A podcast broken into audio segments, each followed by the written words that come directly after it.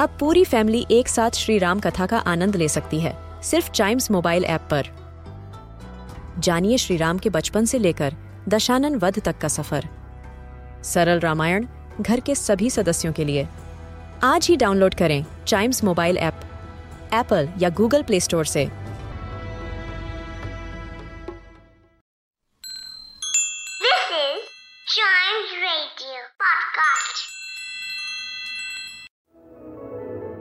चिड़िया और घमंडी हाथी।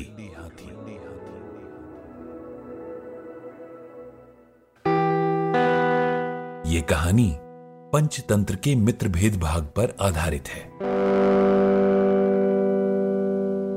एक पेड़ पर एक चिड़िया अपने पति के साथ रहती थी। एक बार उसने अपने घोंसले में अंडे दिए थे।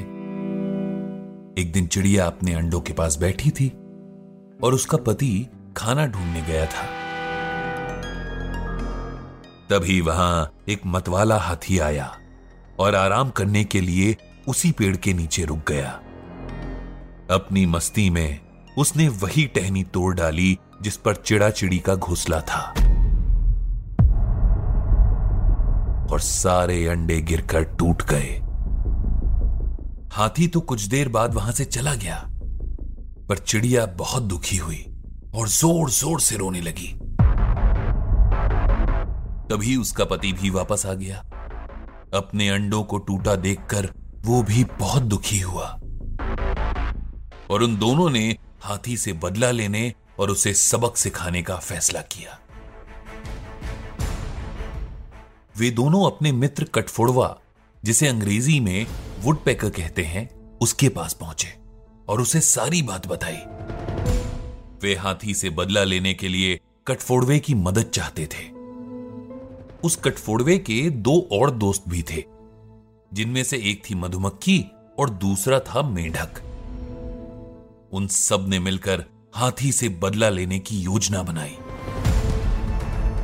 योजना के अनुसार, सबसे पहले मधुमक्खी ने हाथी के कान में मधुरता से गुनगुनाना शुरू किया।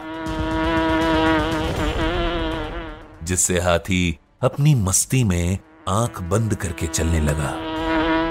जब वो संगीत में डूबा हुआ था तो कटफोड़वे ने हाथी की दोनों आँखें फोड़ दी। दर्द से हाथी ज़ोर ज़ोर से कराहने लगा। उसके बाद मेढक ने एक बड़े गड्ढे के पास जाकर टर्राना शुरू कर दिया। मेढक की आवाज़ सुनकर हाथी को लगा कि पास में ही कोई तालाब है। वह उस आवाज़ की दिशा में चल पड़ा और गड्ढे में जा गिरा, जिससे बाहर निकल पाना उसके बस की बात नहीं थी।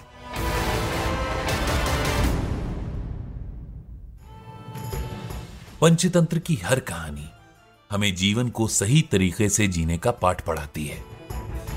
इस कहानी से भी हमें यह शिक्षा मिलती है कि कमज़ोर से कमज़ोर लोग भी यदि एकजुट होकर काम करें तो बड़े से बड़ा कार्य संपन्न कर सकते हैं और ताकतवर शत्रु को भी पराजित कर सकते हैं।